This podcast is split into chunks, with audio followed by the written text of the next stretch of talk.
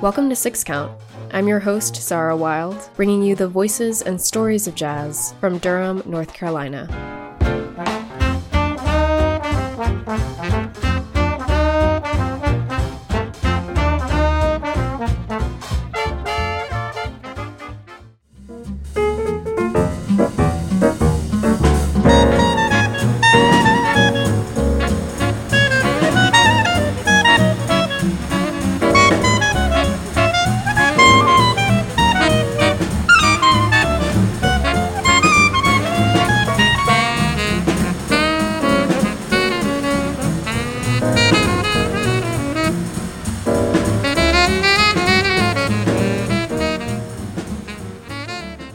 Keenan, thank you so much for joining Six Count this afternoon. Yeah, it's a pleasure to be here. In the span of one week, you'll have gone from playing for wedding parties with the Shakedown in Durham and Pinehurst, North Carolina, to playing for swing dancers soon at Lindy Fest with the Rhythm Serenaders in Texas. I was curious if there's one cheesy reception song that you secretly really like. Oh gosh, I like the Rick James song that we play. I like Phil Collins. I, I'm I'm into it. Probably my heart is more in the earlier stuff, the sort of Motown, funky kind of um, Otis Redding and mm. Temptations and that sort of thing. But I can get down on the '80s saxophone sometimes too. Yeah. And does the shakedown do some of that older Motown kind of thing, or just totally depends on what the bride and groom wants? Uh, yeah, it depends somewhat on uh, the bride and groom can make requests, but we tend to kind of cover uh, several decades. And over the years, we've done tribute shows to some different particular artists. We did a Sam Cooke show a few years ago, a Van Morrison show, Aretha Franklin, and we even did a Frank Sinatra show, which maybe isn't exactly in the the normal wheelhouse of that band, but that band really is more than what most people would typically expect. It's got some of the most incredible musicians in the state. Regardless of, of genre, it's like there's always something very musical and interesting happening on every gig. Mm. I think when you're playing in a cover band, it's easy to, it's possible to get stuck in kind of a rut. Mm. Um, and that band has never felt like that because we're always working on some new project and the musicianship is just so high. And my exposure to your music has been through the swing dance community, but I also don't want to pigeonhole you into that genre because in just looking at the kinds of work that you've been doing, you play blues occasionally. Um, you've been working with the North Carolina Jazz Repertory Orchestra for quite a while, and then all sorts of Lindy Hop events, and then the Benny Goodman small groups thing, which is its own thing, and got the pleasure of hearing about that from Mark Wells recently mm-hmm. on Six Count. How do you kind of define the Keenan McKenzie brand, and is part of that the many different subgenres you like to have your hand in? I think the swing stuff is kind of uh, a particular niche or specialty that I found a degree of success in. But I like all kinds of music. I didn't go to uh, school to learn swing music specifically. I got a jazz degree and then got another one. Okay. Um, and but that yeah, and that was that was maybe more focused on well a, a variety of of genres of jazz, straight ahead and and some later styles, while touching on the swing. But it wasn't specifically that. Mm-hmm. But as some people would say, it's all music, right? Mm-hmm. So I don't like to get too hung up on on genre. Yeah. And when did you fall in love with swing music? Was it all at once an event, or did you just suddenly find yourself doing the swing dance kind of gig route?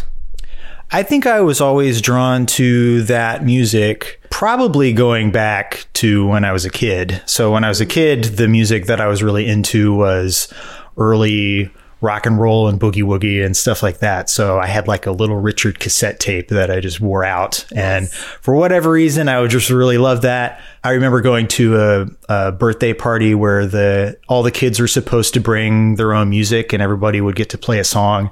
And the other kids had the cool songs that were on the radio and I had some little Richard song from the 50s. But the parents were really nice. They made they made sure everybody uh, got their song played, but uh, other kids weren't as into it as as I was. But I think that might have been that early rock and roll and, and boogie and stuff is probably my first exposure to saxophone solos mm. because all those songs had great rock and roll honking tenor solos. Mm-hmm. So then joined the school band in middle school and and I think as I got into playing saxophone myself and played jazz, I think I was always drawn to the earlier sounds. And what are some of the early jazz greats that you really look up to? And is there one that might surprise people if they knew the most prominent saxophonists from that era or clarinetists as well? The obvious people certainly have influenced me Lester Young, Coleman Hawkins, Ben Webster. I feel like the more I learn about Ben Webster, the more I'm drawn to him in that uh, I think sort of his later recordings are very lush. He was a great ballads player, and people kind of have this image of how he he plays sort of on that end of the spectrum, but he could also be gruff and growly and bluesy. And he has some great recordings with Slim and Slam, um, obviously with uh, Ellington, uh, his famous uh, solo on Cottontail mm. is kind of like got a lot of energy. I like Chu Berry. He is a, a fantastic player who tragically uh, lost his life when he was still pretty young, and so didn't stay around as long as some of the other um, other players. I I like them all. I like yeah. all the old great tenor players.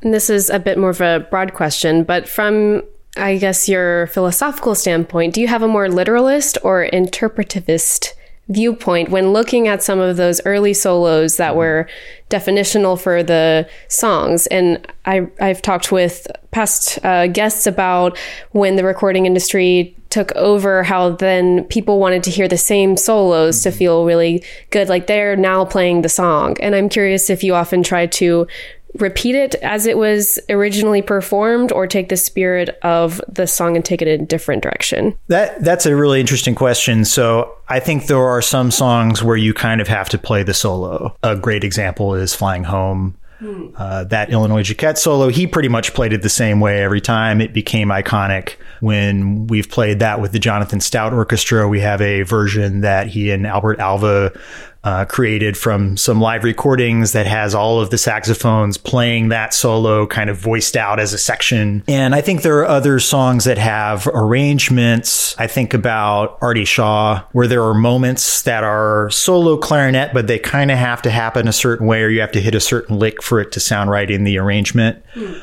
The, the best form of comparison is if you can find more than one recording mm. of the song or a live recording and then see. But I would say even the most creative and, and spontaneous players still had licks and vocabulary for sure. There's so much that's been lost in jazz music because it just didn't reach the point where it's available for mass consumption. And so I'm curious in your own research or investigations where you hoped that there would be more and wish that there could be found more. I guess maybe the easiest answer for that is I wish there were more information or recordings of essentially live performances. So we have some of that. We have radio air checks and radio broadcasts that are uh, recorded of some of, say, the swing bands or or just a, a performance at a live venue. But compared to the studio type of recordings, there's not as much of that. But you can read about some of these bands, the music they played at dances or at concerts wasn't always fully represented in what they recorded. Some of that comes down to racism. The white bands and the black bands were sort of encouraged or required to record certain types of music by the music industry at the time. So, for instance, you can read about bands like Basie or Chick Webb you mostly hear 4-4 swing songs when you listen to their recordings, but they they played waltzes and all sorts of other ballroom dances when people would come to a dance. Mm. And that would be super cool to hear. And then just having those kind of going back to the earlier question, having those other points of reference to see, okay, we know this one recording, but we know that this was a song that they played many times and it probably evolved over time and over the course of years and just having more data points to say, okay, well, this is the one version, but is that really what the song was every time? Probably not. So whenever I can find a live recording or a, an alternate take or something, it's just like mind blown. It's like yeah. stepping into an alternate universe. And it's like, oh, this could have been the iconic Lester Young solo mm-hmm. instead of the one that I've transcribed and right. sung like a million times in my head, you know? Yeah. I think of that with dancing too, where we'll look at a archival video and it's like, this is how you do that one Lindy Hop step. But that is a clip and it could have been more spontaneous. Or I know there's something to be said with if a move is repeated enough such that it becomes part of the movement vernacular mm-hmm. that becomes its own thing but i also think such the beauty of jazz and swing music and dancing to that is the spontaneity that that kind of music can facilitate i i think it's probably even it has to be even harder for for dancers right? Because if you require the video element there just wasn't as much of that around. You didn't have synced sound with video. And so a lot of times they're not even dancing to what you're hearing hmm. on the video. Um, so yeah, I wish for for the dance community they had even more of that um, from back when some of those dances were being practiced um, all over. So it's a good reminder because I also can be a, you know self conscious if I notice there's a videographer at a dance or um, just knowing that this might be on YouTube and I wanted a private moment. But if we think of perhaps history and what people will be dancing far after we're gone, there's perhaps value in that too, or the music that you're recording, what a gift you're giving to future generations. I mean, if if I had a time machine, it's it's I would just go back and go to a bunch of concerts and dances. I mean, when you get in the studio, right, you are trying to get a good take. And so it's a spectrum, but there is some degree of maybe taking one step back from from risk taking or or trying to play something that you know is going to sound good versus just I mean, it's fun when you go for broke and take a lot of risks, but mm-hmm. if you know you're only going to get a handful of takes and you could ruin the take 3 minutes into it, yeah. um, I think that was true for for bands decades ago as well, right? And so um, that's why live recordings are so cool. Yeah. Sometimes it's just a different energy. Mm-hmm. I mean, especially with a big band, you can't go completely rogue. And if the 20 other people in the band had a different idea, then it's a consideration uh, point. But I want to also hear about an upcoming recording project that you have this summer. What would you like to share about it and where the idea came from and how people can support it? My band, Keenan McKenzie and the Riffers, uh, we're planning to record a full length album in August. And this is kind of, uh, I guess the origins of this is we were planning to do some recording. I don't know if it was going to be a full album or an EP or what, but we had a, a date on the calendar back in the fall and then I got COVID oh, uh, no. right right before that. So we had to postpone it. Part of this came about just because we did all sorts of remote recordings through the pandemic and it was kind of time to to do more together in the studio. We did a few songs for our kind of latest little mini. It's not even a full EP. I don't know. It's not. I don't know if you'd even call it an extended play. Right? It's uh, three songs okay. um, on Bandcamp. But we did that live in a studio. Wanted to do more of that, so it's going to be at this really cool new spot in Durham, Magnetic Sound Studios, which is run by Dave Tilley an engineer who's a great supporter of music, really digs kind of the the style that that we play. The room is really cool, and he's got all kinds of vintage ribbon microphones and stuff. Nice. So it's going to be really great for uh, that style of music. So we don't have, as of this recording, we don't have an album title yet. Um, hopefully, we'll hone in on that pretty soon. That's kind of in the planning stages. We might be doing a, a crowdfunding campaign um, before too long. So if anybody wants to support the album and find out more about that, you can just look on on my homepage and social media and stuff. There'll be information up about that. A lot of the normal members of the Riffers are playing. Uh, we got a couple special guests coming in. Gordon Au from New York is going to be down here to play trumpet, and William Ledbetter will be oh, down great. from DC uh, play bass. He's played with us a lot before he he moved up there to join the Navy Commodores. Hmm. So, and if someone was going to review the album, what kind of things might they say? Although you just said you're still working on the title, so maybe we're not at the review stage. But can you give us a sense of the thought process and the through lines that tie the album together, or what you're hoping to accomplish? So, I think one thing that might be different about this compared to my previous albums is that there will be some brand new tunes and some originals on there and this is maybe not definite, but sort of toying with the idea of um, as kind of a collaborative element. If we do a, a Kickstarter or something like that, uh, is even maybe letting somebody name one of the songs. Ooh. Or maybe uh, commission a couple things that we record. So in the past, we've done, I've had pretty much all original material and wow. I want to have on my on my albums. And so this time we want to have some of that, but also maybe some existing songs that aren't as well known or or aren't as well recorded, or maybe there is a recording that people know, but the fidelity is kind of low. Just kind of a mix of original and not original hmm. material. I know with swing events that bands have to keep a few factors in mind, like the length it needs to be, you know, three and a half minutes or so, then BPM. Are there some songs that you wish that you could just throw out there and see what happens? And maybe you already do that where it is super long or has some things that stretch the idea of a swing song. Sure. I mean, going back to um, what dances were like and what bands actually played like, as opposed to the way they recorded in the 30s and 40s the song length is totally because of the technological limitations at the mm. time. You could only fit three to three and a half minutes on one side of a 78 uh, record. And so that has filtered down through pop music through the decades, even mm-hmm. to today. It's all an artifact of that. And so the modern current swing dance community is used to dancing to songs that long because that's what you DJ, because that's mm-hmm. what all the recordings are. But back in the day, bands could certainly play longer than that, stretch it out. Maybe they had an alternate arrangement than what they played in the studio. I really appreciate the the very concise and succinct and and tight uh, three and a half minute arrangement that says all it needs to say mm-hmm. and then it's done and then you're on to a new song. I I kind of like that, but it wouldn't be bad. It might be fun to to sort of push the boundaries a little bit and make dancers have yeah. to stretch out sometimes. I mean, it would be cool to play a waltz at a swing dance and mm. see what mm. happens. Micah, uh, dancer, just asked the swing group, "Does anyone want to waltz in Carrboro tonight?" so I think there would be, you know, some appetite for that.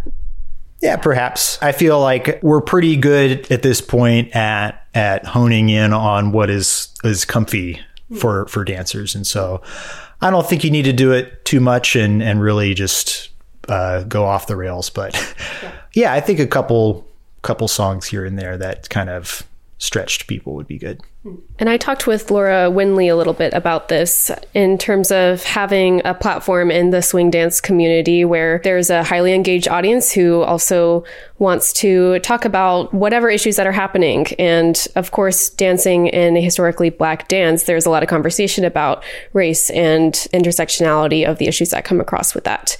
And I was curious how you think about your positioning in that kind of space and how you think about platform if the history is the big contribution contribution that you provide as well as, you know, excellent music and in helping people appreciate that. Yeah, how do you think of your platform and voice in this context? Especially as I've become more active as a band leader or even um, had some of a hand in organizing, I think it's it's even more important to consider all of those things.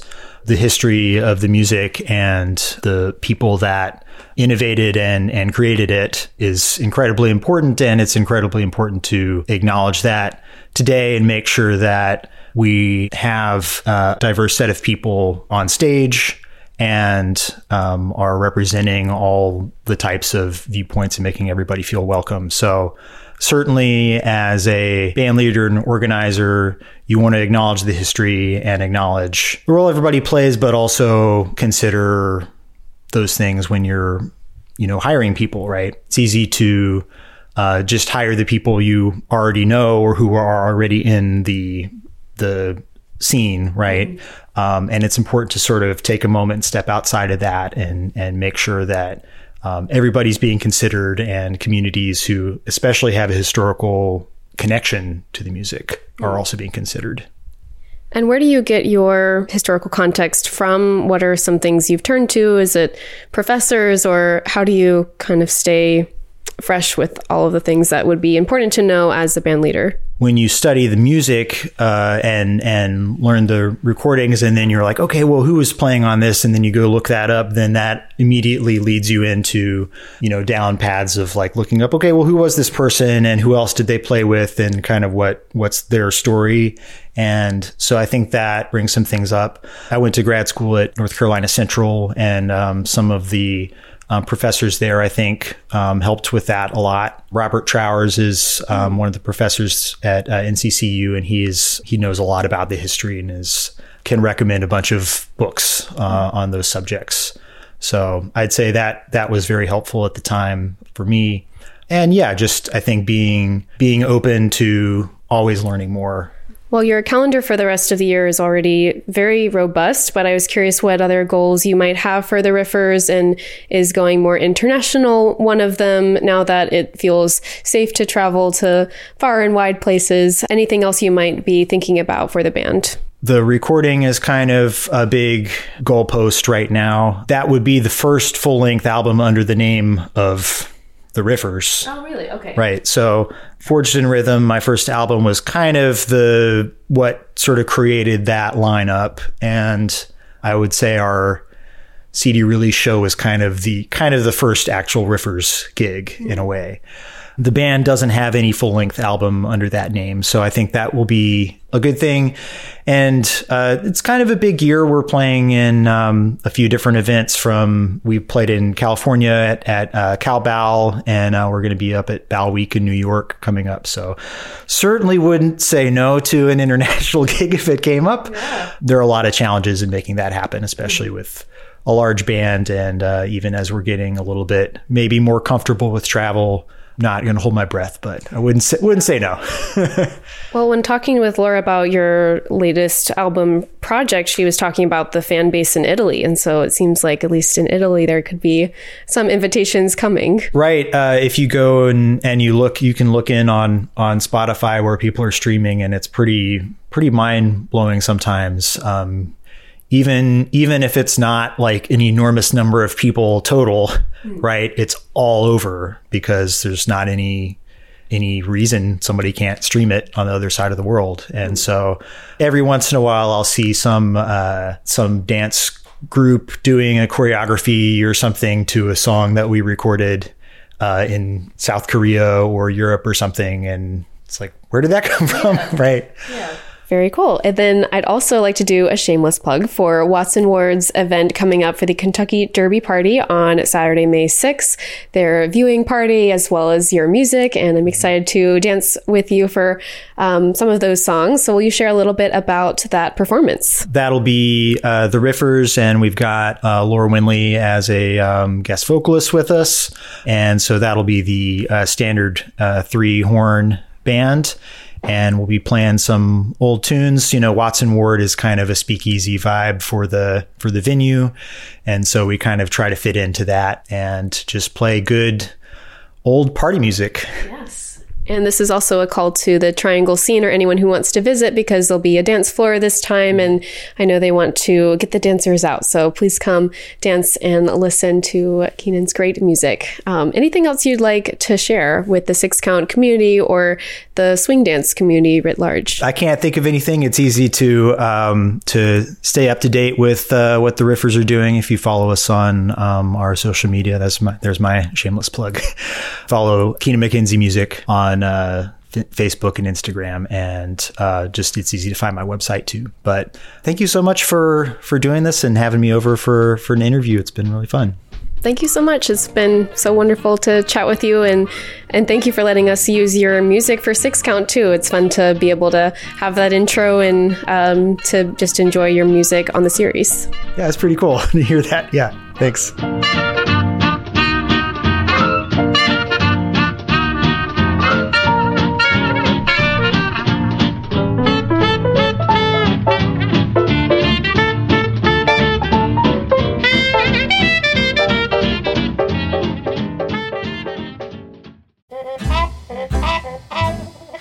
Thank you for listening to Six Count. I'm Xara Wild. You can let us know what you thought of the episode or recommend a guest by emailing us at sixcountpodcast at gmail.com or by finding us on Twitter or Instagram at sixcountpodcast. If you'd like to support our work in telling the story of jazz in Durham, you can make a gift to the show by following the link in our episode description. Thanks for listening.